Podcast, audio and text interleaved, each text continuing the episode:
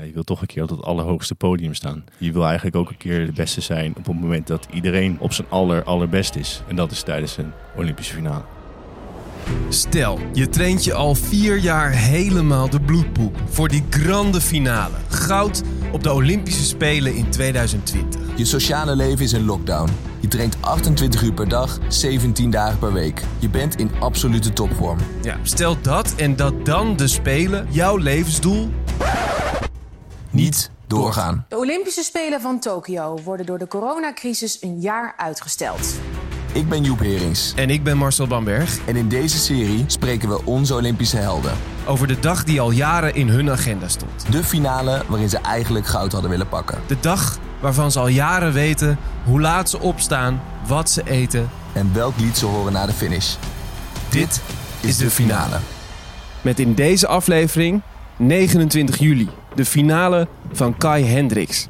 Als roeier was hij erbij tijdens de Spelen in Londen en in Rio, waar hij brons pakte. En vandaag had hij goud kunnen pakken in de finale voor de twee zonder stuurman. We voeren dit gesprek op zijn trainingscomplex in Utrecht, waar we zitten tussen de roeiboten die zijn vernoemd naar roeiers. Behalve twee van de snelste boten die recht naast ons liggen, die zijn namelijk vernoemd naar de Spelen. Ze heten Rio en Londen. Dat is een bepaalde bootklasse bij Triton en die dragen de namen van de Olympische Spelen. Maar over het algemeen ehm, dragen de andere boten allemaal de naam van eh, roeiers of roeisters.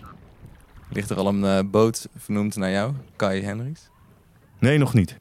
Ja, nou, nou goed, nou loop ik een beetje op de zaak vooruit, want ik weet helemaal niet of ik een boot eh, naar me vernoemd krijg. Ehm, maar gezien de namen die hier liggen, is de kans vrij, eh, vrij groot dat ik uiteindelijk ook een me vernoemd zal krijgen.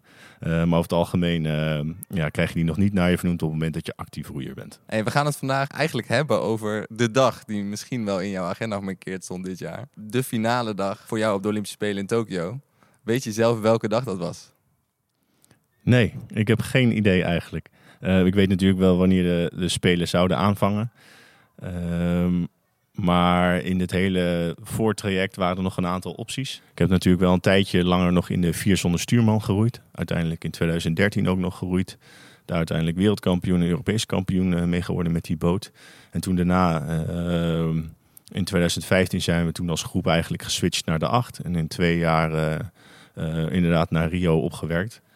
In eerste instantie dacht ik aan het begin van het jaar te kunnen selecteren voor de vier zonder stuurman. Eh, die selectie heb ik eh, niet gehaald. Eh,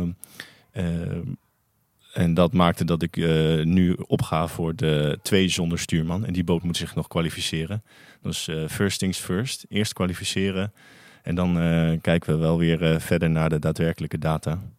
En nou ja, daarbij weet je ook gewoon nog niet zeker of die datum daadwerkelijk de datum wordt van de wedstrijd. Want in Rio de Janeiro heb ik vier jaar geleden meegemaakt dat een wedstrijd door bijvoorbeeld weersomstandigheden toch verzet kan worden. 29 juli zou het zijn. 29 juli was de finale dag voor jou geweest. Kun je ons iets meenemen naar die dag? Hoe zou hypothetisch gezien, stel je stond in die finale, hoe zou die dag beginnen voor jou? Die dag eh, zou eh, waarschijnlijk heel vroeg beginnen. Ehm, over het algemeen worden de roeiwedstrijden aan het eind van de ochtend eh, verroeid.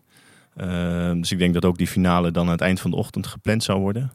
Ehm, al weet ik niet of het dan eh, ja, ehm, voor de Amerikanen dan weer op primetime op tv moet. En dat het dan weer een beetje geschoven wordt dat je dan in de vroege ochtend moet of wat dan ook. Over het algemeen aan het einde van de ochtend. Eh, mijn dag zou dan heel vroeg beginnen met een, eh, ja, met een licht ontbijt. Wat is heel vroeg.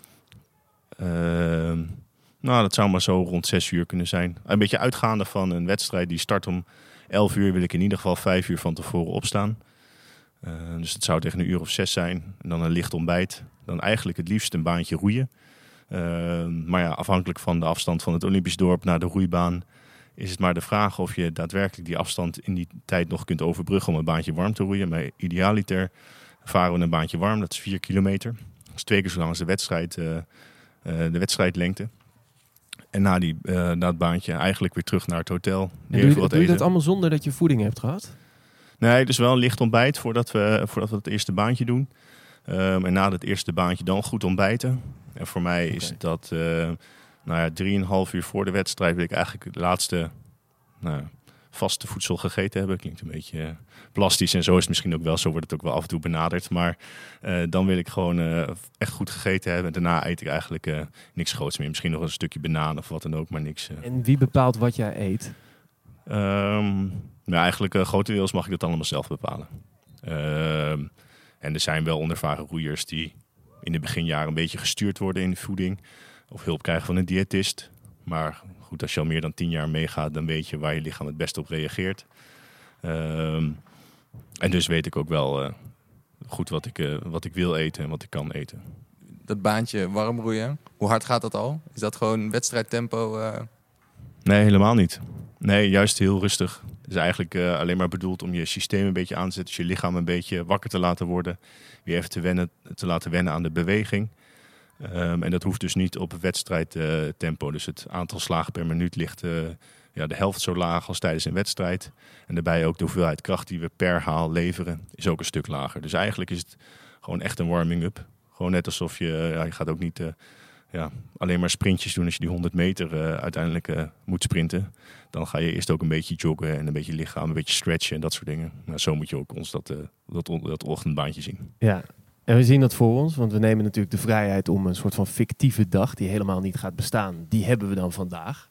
Ehm, en tot nu toe, jij bepaalt wat je eet, jij bepaalt wanneer je opstaat.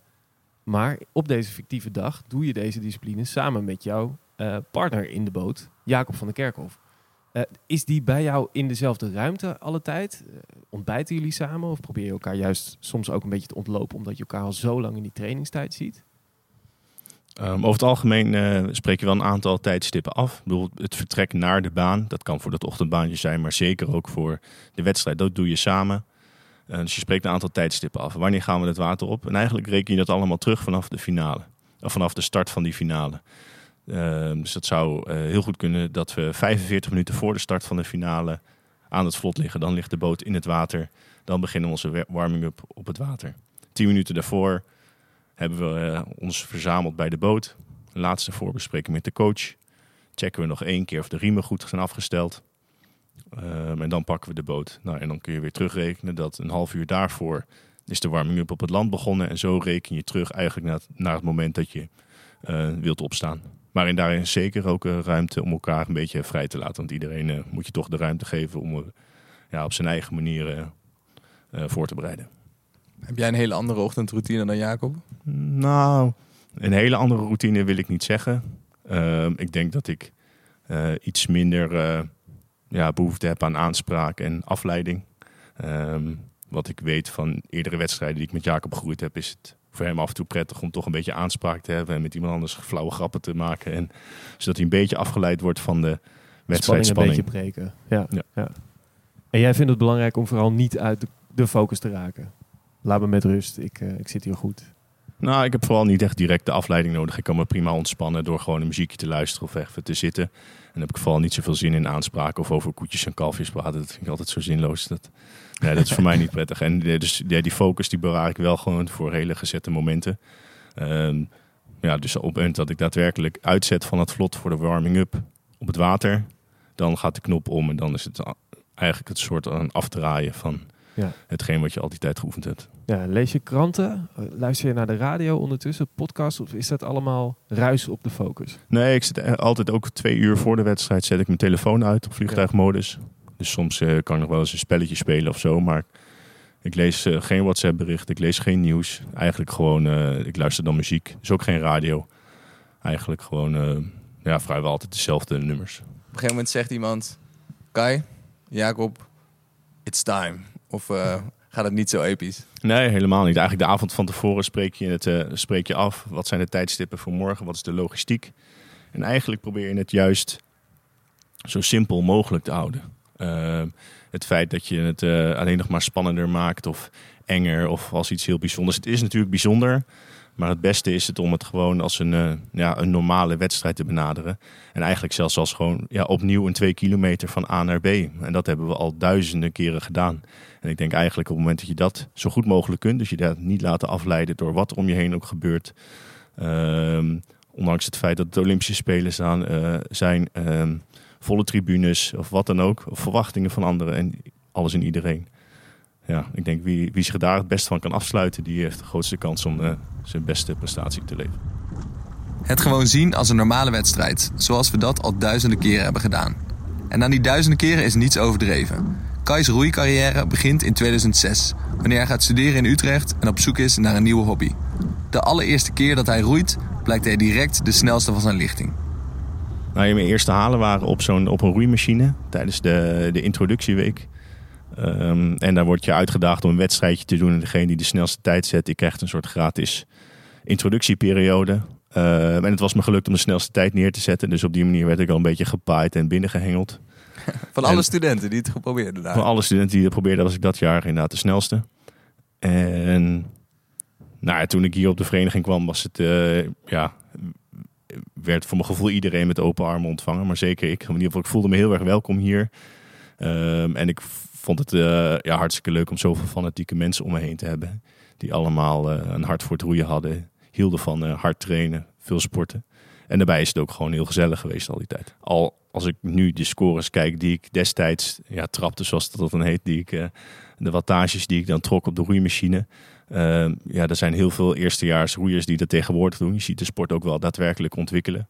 Ehm, maar in mijn eerste jaar eh, ja, waren er veel mensen van onder de indruk. Ehm, en in de veronderstelling dat ik, eh, dat ik talent had voor de sport. Kun je het moment nog herinneren dat je, je... Je kwam hier natuurlijk om iets te doen te hebben naast je studie.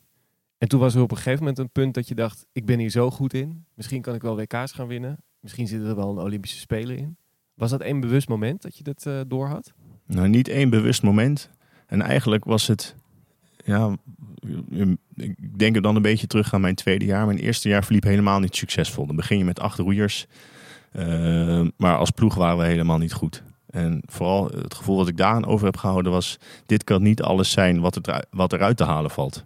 En dat gevoel heb ik eh, heel lang gehouden en heb ik eigenlijk nog steeds wel. En dat is ook een deel van de motivatie waarom ik nog steeds wil. Ik heb nog niet alles uit het roeien gehaald. Die ene medaille die ontbreekt nog. Eh, en dan heb ik het roeien wel echt uitgespeeld. Eh, een beetje onder, die, eh, ja, onder dat motto eh, ja, ging ik mijn tweede jaar in. En toen kwam ik al wel in beeld bij de roeibond. Ja, en als je dan in eenmaal in de eerste keer een oranje pakje hebt, hebt gestart, dan, ja, dan begint het besef wel een beetje te komen dat er misschien veel meer mogelijk is. Als ik me niet vergis, stond je drie jaar nadat je begon met roeien op de Olympische Spelen? Of heb ik dat verkeerd? Nee, dat is wel iets langer. Ik ben in september 2006 begonnen met roeien. En in 2012 waren mijn eh, eerste Olympische Spelen. Eh, maar ik stond inderdaad wel eh, ja, aan het einde van mijn vierde jaar op het eerste wereldkampioenschap eh, bij de senioren. Dus het is wel echt snel gegaan. Dat is zeker waar. En hoewel een internationale carrière als topsporter lonkt, staat het vizier minstens zo scherp op die andere carrière: dokter worden. Een sport waarvoor je zeven dagen per week traint en een studie waarvoor je soms 60 uur per week moet maken. Lastig te combineren. Nou ja, lastig is misschien wel een understatement. Ehm, goed, ik ben dus in 2006 ook begonnen met studeren. Ehm, het is ondertussen 2020 en ik heb vorig jaar pas eindelijk mijn artsdiploma behaald. Ehm, ja, er staat er zes jaar voor. Eh, ik heb er uiteindelijk zo'n elf jaar over gedaan met ook nog een aantal tussenpozen. Ehm, en eigenlijk is dat allemaal eh, ja, te doen rondom de kooschappen. Want de bachelor, waarin je gewoon met name theorievakken volgt, was voor mij goed te doen. Ehm, alleen inderdaad volle dagen in het ziekenhuis als co-assistent combineren met, met topsport. Ja, dat is gewoon bijna niet te doen. Ik heb het een aantal jaren, ehm, waaronder ook de laatste paar jaar sinds Rio, eh, geprobeerd om het buitenseizoen dan zoveel mogelijk kooschappen te lopen. En dan in de avonduren te trainen en in het weekend. Waarbij er eigenlijk helemaal geen vrije dagen meer over zijn. Die je eigenlijk als topsporter toch ook wel eh, in acht moet houden. Om echt eh, goed te kunnen presteren. Maar goed, eh, er was gewoon geen tijd voor. Weet je, er was gewoon te weinig tijd. En ik wilde afstuderen. Ja. Ehm, maar goed, dat heeft zeker eh, gevolg gehad voor mijn roeicarrière. Ehm, want om dan in het voorjaar van kooschappen in één keer weer om te schakelen. Meteen de selectieperiode in. En meteen weer wedstrijden op internationaal niveau te roeien. Ja, dat is gewoon een eh, ja, hele zware opgave. Ik vraag me dan af, is er dan iets anders in je leven nog naast die twee dingen op zo'n moment? Nee, helemaal niks. Nee, het is gewoon echt eh, ja, opstaan, eten, naar het ziekenhuis, snel wat eten, trainen en meteen je bed in. Ah ja, misschien nog even snel wat eten voordat je gaat slapen. Maar nee, dat, zo ziet de door de weekse dag eruit. En als je dan ehm, Als je geluk hebt, heb je dan de terugkomdag. Eh, waarin je dan eh, op de onderwijsinstelling praat over je ervaring op de kooschap of wat extra onderwijs krijgt. Ja, dat zijn dan de dagen dat je eh, maar halve dagen op de universiteit kunt zijn. Dus dan kun je twee keer per dag trainen. En het weekend zit ook vol met eh, drie, vier keer trainen. Dus nee, er is weinig. eh, ja, er blijft weinig tijd over voor iets anders. En hoe, hoeveel jaar doe je dit al?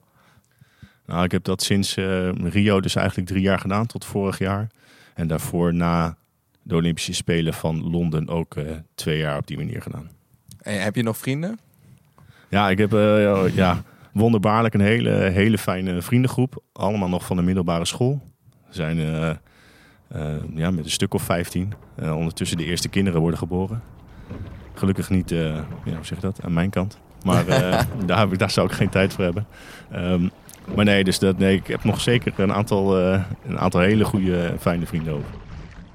Eten, trainen, studeren, slapen. Eten, trainen, studeren, slapen. Allemaal voor goud in die finale op 29 juli. Maar dan komt corona.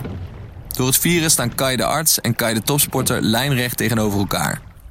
Jarenlang gaf hij alles in zijn leven op voor een kans op een medaille. En toch, nog voor de Spelen worden uitgesteld, besluit Kai zich aan te melden in het ziekenhuis. Dag medaillekansen, dag Olympische Spelen. Ja, toen besloot ik eh, dat, eh, of eigenlijk kwam het, ja, kwam er, was het eigenlijk een soort van moment van bezinning. eh, waarin ik bedacht, ja, dit, dit kan ik niet, eh, ja, dit kan ik niet meer aan mezelf verkopen. Weet je, mijn wedstrijd gaat misschien wel helemaal niet meer door. Ik ben afgestudeerd arts.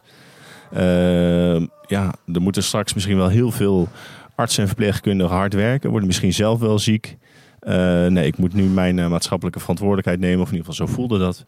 En ik ga nu kiezen om mijn dienst aan te bieden in het ziekenhuis als arts. En ik, eh, ja, ik eh, zet het roeien op dit moment op de tweede plek.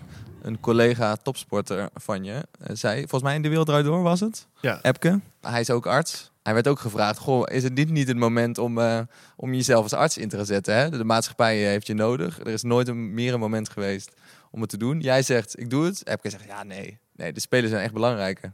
Ik denk dat er, dat er nog anderen zijn die, die eh, beter op die plekken eh, zijn. Ik, ik kan natuurlijk de sport niet laten vallen, hè. Dat, staat, eh, dat is duidelijk. Ik moet blijven trainen, dus ik zal niet fulltime iets kunnen doen. Maar als ik, als ik dat zou kunnen combineren... eh, Ja. ja. Nou, ik heb dat moment inderdaad gezien. En ik, eh, ja, ik heb een andere beslissing genomen. Of in ieder geval, ik vond dat ik een andere beslissing moest nemen. Ehm, ik kan natuurlijk niet eh, ja, in Epke's hoofd kijken. Ehm, ik denk wel dat je kunt stellen dat Epke, ehm, hoe zeg je dat, Ehm, wel meer medaillekansen had dan ik op dat moment. Ofwel, op het moment dat ik daadwerkelijk zicht zou hebben op een gouden medaille, dan zou ik misschien eh, een andere beslissing hebben genomen of, ander, of langer getwijfeld hebben over die beslissing. Ehm, dus ja, weet je, dit, dit, dit, dit is denk ik situatieafhankelijk en ook bij de, ja, dat verschilt ook per persoon welke beslissing je neemt. Zou je het nog een keer doen? En dan heel specifiek, Diederik Gommers heeft aangegeven, er komt de tweede golf. Hoe erg die zou zijn, weten we niet. Maar stel dat die heel erg is. Ja, ik zou eh, meteen weer dezelfde keuze maken. En eh, weet ik, ik vind het heel nobel, hè? Ik, ik, heel mooi zelfs, dat je die zegt, ik kies voor mijn maatschappelijke rol hier. Eh, daarmee relativeer je ook de waarde van sport versus... Er zijn belangrijke dingen, zeg je eigenlijk.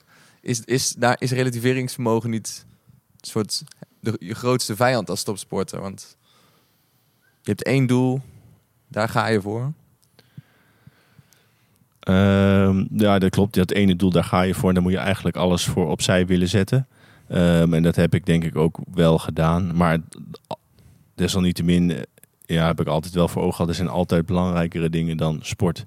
Ik eh, beschouw het ook wel als een soort van luxe dat ik mijn leven als topsporter zo lang heb kunnen, heb kunnen leiden zonder dat iets of iemand eh, me daarin eh, verstoorde. Dus ehm, ja, het, het was ook prima om op dat moment soort van je, ja, je egocentrische leven opzij te zetten en je in te zetten voor anderen. Terug naar 29 juli. De dag van de finale. Althans, onze fictieve versie van de finale die nooit door is gegaan. In Tokio is het inmiddels het einde van de ochtend waar Kai en Jacob zich eh, net hebben opgewarmd. En de kranten hebben de afgelopen week vooruitgeblikt op de medaillekansen van onze jongens. Die nu echt goud lijken te gaan halen in de twee zonder stuurman. Op televisie zien we ze zweet van hun voorhoofd vegen voordat ze zich klaarmaken om de boot in te stappen en geschiedenis te schrijven. En dan? Wie, wie is de laatste die tegen je mag praten? Of mogen ze eh, vanaf eh, die ochtend al helemaal niet, geen contact meer zoeken? Jawel hoor, oh, dit is zeker. Ik ben eh, echt nog wel bereikbaar voor het een of het ander. Ehm, maar het is meer dat ik geen, ik heb geen zin om koetjes, of- over koetjes en kalfjes te praten. En ehm, ik denk dat ja, de laatste die ik, die ik spreek is Jacob natuurlijk in de boot. Wij hebben vanmiddag contact opgenomen met jouw broertje. Ehm, en hij heeft gevisualiseerd, wat zou ik nou vertellen op de dag dat je die finale start samen met Jacob. Ehm, en we zitten een uur voor de, voor de wedstrijd, of misschien ietsje langer, want dan wil je niet meer gestoord worden. Eh, en dan zegt hij dit. Hey Kai, in 2012 stond ik met mama en Aniek op de tribune te juichen tijdens de finale in Londen. In 2016 was ik erbij toen je brons won in Rio, maar eigenlijk zilver had verloren. En nu ben je hier, omdat je meer wilde. Omdat je wist dat er meer in zat. En dat klopt. Ik zie je zo na de finish als trots klein broertje. Ga ze pakken, man. Is dit hoe het gaat?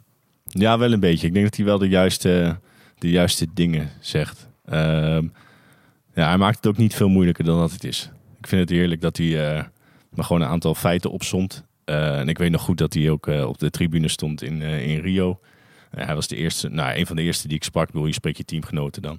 Ja. Ehm, en ik weet nog wel dat ik, eh, ja, dat ik hem daar sprak. En toen echt nou, ja, heel, best wel ongelukkig was met de, met, de, met, met de race die we net geroeid hadden. Ehm, dus ja, nee, hij weet wel de juiste dingen te zeggen. Namelijk, ja, ga het nou maar gewoon doen. Is- Is die pijn of dat verlies dan ook de bron van je motivatie om nog eens een keer te zeggen: Weet je, ik ga er nog een hele cyclus voor. Nog eens vier jaar. Nou, dat heeft zeker meegespeeld. Eh, wat ik eerder al zei, dat het maximale eruit willen halen. ehm, ja, dat, dat, dat gold ook zeker voor, voor de Olympische Spelen. Ja, je wil toch een keer op het allerhoogste podium staan. Ik, heb een keer mogen ervaren om de beste van de wereld te zijn. Ehm, maar ja, je wil eigenlijk ook een keer, de, of in ieder geval in mijn geval, wil ik ook een keer de beste zijn op het moment dat iedereen op zijn aller, allerbest is. En dat is tijdens een Olympische finale. Is er dan een soort call room waarin je met alle, alle roeiers zit? Je wordt opgeroepen: Het is nu tijd om naar de baan te gaan. Nee, je hebt eigenlijk alle vrijheid om, eh, om je eigen invulling te geven aan de warming-up. Ehm, er is een starttijd. Ehm, en daarbij moet je, eh, hangt een beetje van de wedstrijd af, zes tot acht minuten, ehm, zoals dat dan heet, in het startgebied liggen. Dat is de laatste ja, 250 meter. Dus stel, wij roeien 2000 kilometer, of 2000 kilometer zou heel ver zijn. Wij, lopen, wij roeien 2000 meter. En je begint van nul en je, rijdt, je, je roeit naar t- eh, 2000 meter.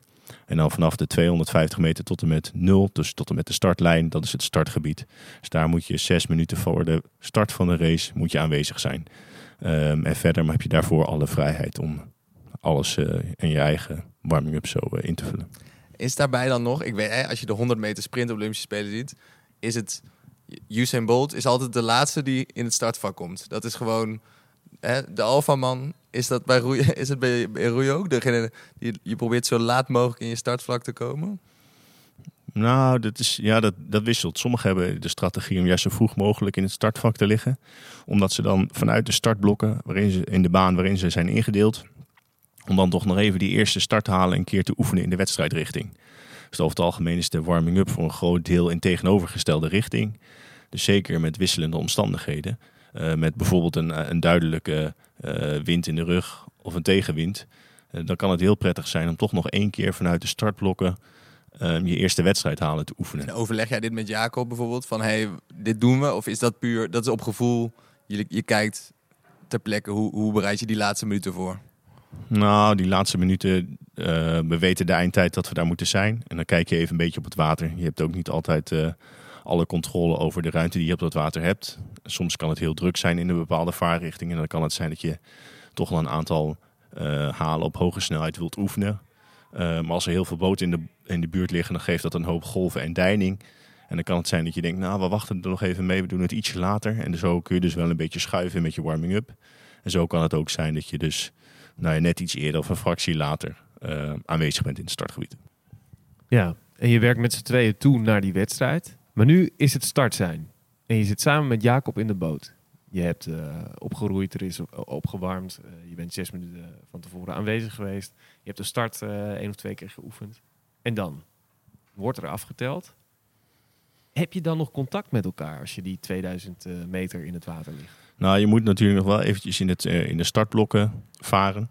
Ehm, en je vaart eigenlijk in eerste instantie in tegengestelde richting. Dus je moet eh, ja, de boot eh, weer omkeren. Rondmaken, zoals we dat noemen. Eh, dus moet je een beetje in de, eh, ja, in de blokken strijken. Een soort van eh, ja, een soort kuipje waar je dan met je punt in ligt aan de ene kant. En aan de andere kant wordt je boot vastgehouden door, ja, door iemand, vaak van de lokale bevolking. Om dat eh, ervoor zorgen dat je boot ook niet wegwaait. En ehm, ja, dan ligt je boot even stil. En dan heb je vaak nog wel, nou ja, soms vier, soms drie minuten. En dan is altijd nog wel even een momentje dat je achterom kunt kijken, elkaar nog even in de ogen aan kunt kijken. En eh, soms zeg je wat, soms niet. En soms is een box of een, een hand- handjeklap is eh, voldoende. Want ik vraag het ook omdat we in deze serie heel veel sporters spreken, waarvan sommige eh, echt solist zijn. En ook dan heb je natuurlijk een team om je heen, dus dat snappen we. Maar op het water of in de wedstrijd ben je helemaal op jezelf aangewezen. En er zijn teamsporten. En jullie sport lijkt er een beetje tussen te zitten. En ik weet niet, in de Holland 8 kan ik me voorstellen, ga je niet communiceren. Dan is er heel duidelijk ook een stuurvrouw of een stuurman. En jullie zijn met z'n tweeën. Heb je dan onderling nog contact? Ehm, ja, ik denk in een, in een twee zonder stuurman is er nog net wat ruimte om allebei wat te zeggen. Ehm, wat je net al aangaf, in de Holland 8 heb je een stuurman of stuurvrouw. Eh, en hij of zij geeft het commando. Zij leest, zij in dit geval, in de afgelopen jaren is er overgestapt op een vrouwelijke stuur. Eh, zij eh, leest de wedstrijd en geeft de commando's in de boot. Er wordt wel wat geschakeld met de slagman, maar die schreeuwt niet naar de hele boot. Hij geeft hoogstens wat aan dat wat hij wil dat er gebeurt en dat moet de stuurvrouw doorgeven. In een vier zonder stuurman is er vaak één roeier die zelf het commando heeft en die schreeuwt in de wedstrijd wat er moet gebeuren. Maar ik denk inderdaad in een twee zonder is er ruimte om ehm, allebei wat te zeggen. In principe heeft er één van de twee heeft het commando. Ehm, in ons geval dat Jacob. Jacob vertelt wat er moet gebeuren, op welke afstand in de race we een push plaatsen of dat we een soort van versnelling plaatsen. Ehm, maar er zal zeker ook ruimte zijn om voor mij af en toe bijvoorbeeld een technische aanwijzing te geven of wat dan ook. Oké, dus eh, we zitten midden in die finale. We liggen op eh, een kilometer. Wat gaat, het, wat gaat er door je hoofd? Wat gebeurt er tussen jullie? Of is het gewoon... Nou, er zullen ehm, echt wel wat bewuste momenten in die race eh, komen. Ehm, en ik denk op de 1000 meter ehm, is er nog echt wel veel mogelijk in een twee zonder stuurman race. Je ziet in veel races, in ieder geval grotere boten, bijvoorbeeld een, een dubbel vier. Dat zijn de roeiers die met twee riemen roeien, maar dus met z'n vieren. Eh, of de. Ehm, dat een race op 1000 meter voor een groot deel al bepaald is. Ehm, in de twee zonder eh, stuurman of in de skiff, dus de eenmansboten, daarin zie je dat dat veer, verderop in de wedstrijd ook nog bepaald kan worden. Dus er is, kan nog heel veel mogelijk zijn, maar halverwege is wel echt een punt dat je moet beslissen wat je gaat doen. Of waar je genoegen mee neemt. Of wat je, dus je moet dan wel echt een beslissing nemen van gaan we hier versnellen? Houden we onze positie vast? Of ja, in sommige gevallen is het soms ook gewoon een gelopen zaak. En natuurlijk vaar je een finale maximaal. Of in ieder geval dat is de insteek. Maar het kan soms ook lopen dat je, zeker op een Olympische finale, als je buiten de medailles ligt en dat ligt echt buiten bereik, dan zie je ook dat er soms gewoon roeiers toch al vanaf halverwege ja, afhaken. En weten dat het eh, er op dat moment niet in zit. En vo- voel je goed waar je ligt op één kilo? Want je kijkt natuurlijk niet naar links of rechts, neem ik aan. Of, of, Nou, je, je kunt een beetje zien en op het moment dat je echt goed bezig bent, dan heb je overzicht. Want als je voor ligt, dan zie je je tegenstanders. Dat is het voordeel van achteruit racen.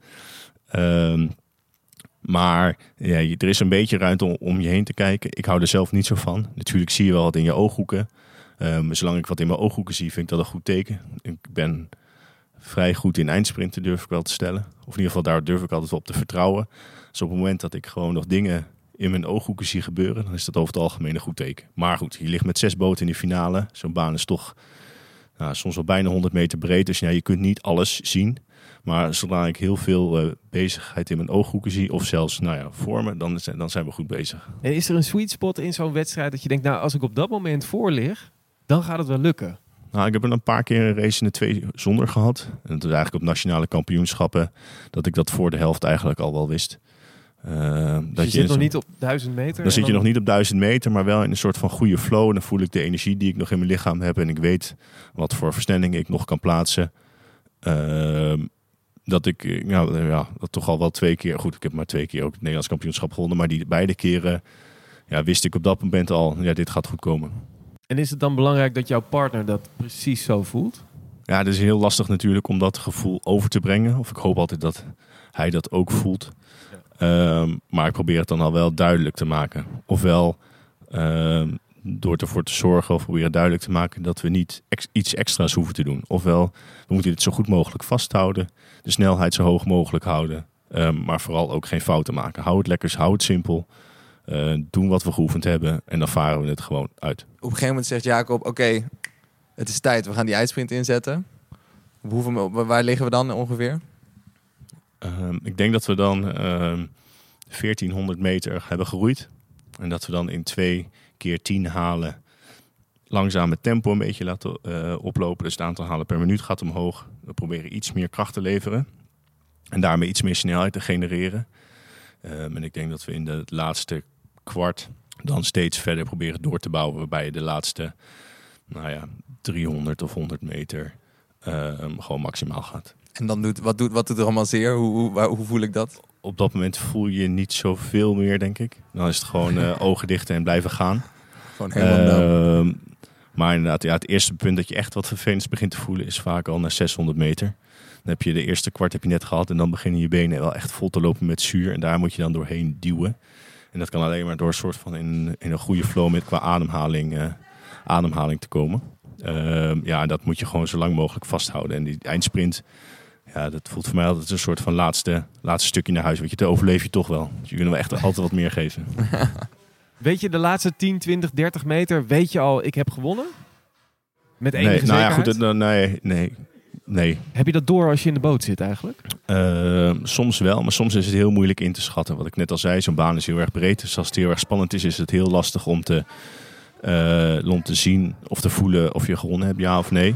Ehm, ik weet nog wel goed toen wij in eh, Zuid-Korea in 2013 op het wereldkampioenschap roeiden. Toen was het heel erg, eh, heel erg spannend. Ehm, en dacht ik eigenlijk, omdat onze ploeggenoot had gezegd dat we voor zilver konden gaan. ehm, dat ik dacht dat we zilver hadden gewonnen. Maar toen bleek eigenlijk dat we eigenlijk op de finish nog eh, uiteindelijk die gouden medaille hadden gehaald. Dus dat was, ja, toen wist ik het helemaal niet. En ik heb ook wel eens een race geroeid op een World Cup. Dus op een wereldbekerwedstrijd. Dat ik dacht dat we hadden gewonnen. Maar dat aan de overzijde onze collega's, de andere Nederlandse boot, net voor ons was geëindigd. En dat hadden we, ja, dan zie je dus dat het toch net buiten je ooghoeken gebeurt. En dat je daar geen zicht meer op had. We komen over de, over de eindstreep heen. En we hebben natuurlijk een fictieve, maar wel unieke en geweldige ervaring op de, op de Olympische Spelen. Jullie worden Olympisch kampioen. Je haalt goud binnen. En dan? Dan lig je midden in het water en dan moet je nog helemaal naar de kant. Hoe, hoe, hoe ziet zoiets eruit? Nou, op het moment dat je een race wint, dan heb je toch ineens nog heel veel energie over. En op het moment dat je een race verliest, dan doet alles pijn en dan is alles verschrikkelijk. En eh, lijkt je helemaal geen energie meer te hebben. Op het moment dat je een race hebt gewonnen, dan is er altijd toch ergens nog een soort van ja, vaatje waar je het energie uit kunt tappen. Of het is misschien de adrenaline. Eh, in eerste instantie is het wel even, even instorten, even op adem komen. Maar dan, ja, dan gebruikt er natuurlijk een van- grijns van oor tot oor. En eh, elkaar even in de armen vallen als dat, dat zelfs zoiets zou, eh, zou lukken. En dan, ja, dan weet je hier weg echt wat te vinden om die medaille op te halen. Dan ga je naar je broertje. Nou ja, het mooie van de, van de, van de Nederlandse roeiers, of de Nederlandse roeigemeenschap, en daar staan we internationaal ook om bekend, is dat als er een Nederlandse boot internationaal wint, dat er altijd zwemmers zijn. Er proberen altijd mensen van het publiek, Nederlanders, zo snel mogelijk naar de winnende boot toe te zwemmen. En dat is eigenlijk wereldwijd is dat, eh, een eh, bekend fenomeen. Ehm, dus ik, nou, misschien dat hij wel aanwezig zou zijn. En als hij aanwezig zou zijn, dan zou hij zijn best doen om met een aantal anderen het water in te duiken. Dus wellicht dat hij ons dan eh, ja, zwemmend zou komen feliciteren.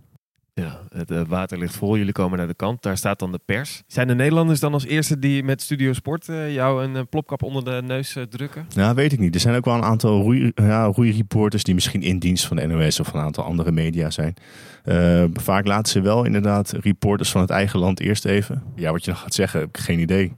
Nou, we kunnen het even oefenen. Ja, ik bedoel, je hebt nog op zich een heel jaar nu mediatraining te goed. Dat, hè, dat zou je nu, maar we, kun, we kunnen het inderdaad al even proberen. Nou, ik denk, ik denk dat ik, ja, eerlijk gezegd, eh, ja, hoe zeg je dat, ook met een soort van stomheid geslaagd zou zijn. Ik bedoel, ik heb heel veel vertrouwen in ons als combinatie. Ik denk dat we heel hard kunnen roeien. Ehm, maar op het moment dat we inderdaad Olympisch kampioen zouden worden, ja, dan zou ik daar ook op dat moment geen woorden voor hebben. Dan zou ik misschien ook zo zeggen, ik heb er geen woorden voor. Wat hier nou is gebeurd is ongelooflijk. Geweldig. En ehm, ook blij dat het nu klaar is, denk ik. ik denk dat ik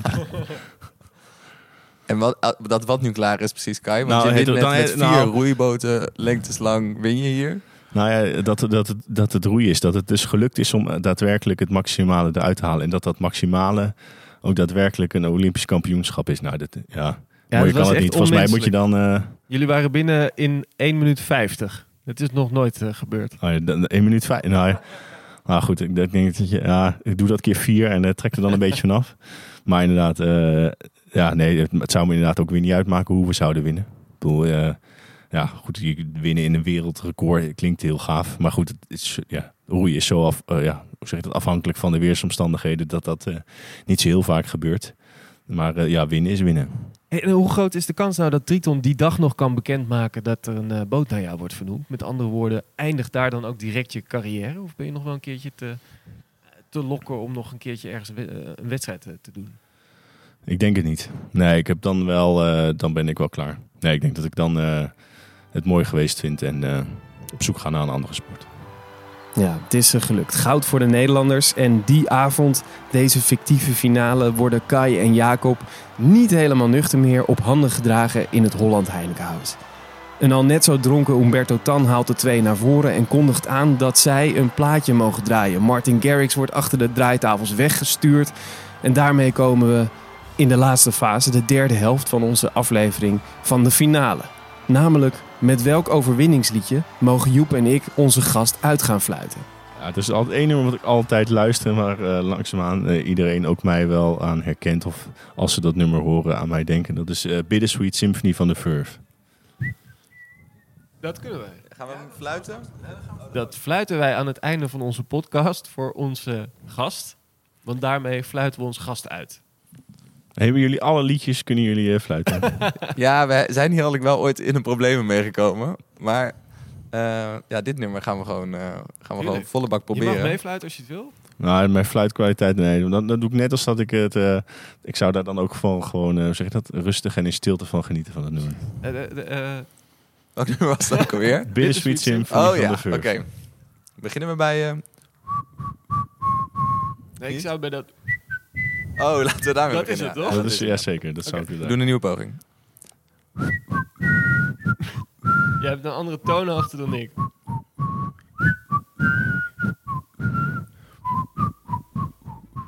Ja, dit is... Dat Ja. is best moeilijk. Uniek. Het is heel moeilijk, ja. Dankjewel. Ja, dank jullie wel. Ik vond het leuk. Dit was de eerste aflevering van De Finale, gemaakt door Joep Herings en Marcel Bamberg. Als je nog steeds luistert, laat even weten wie je bent. We zijn heel nieuwsgierig. Graag tot de volgende keer. Tot de volgende finale.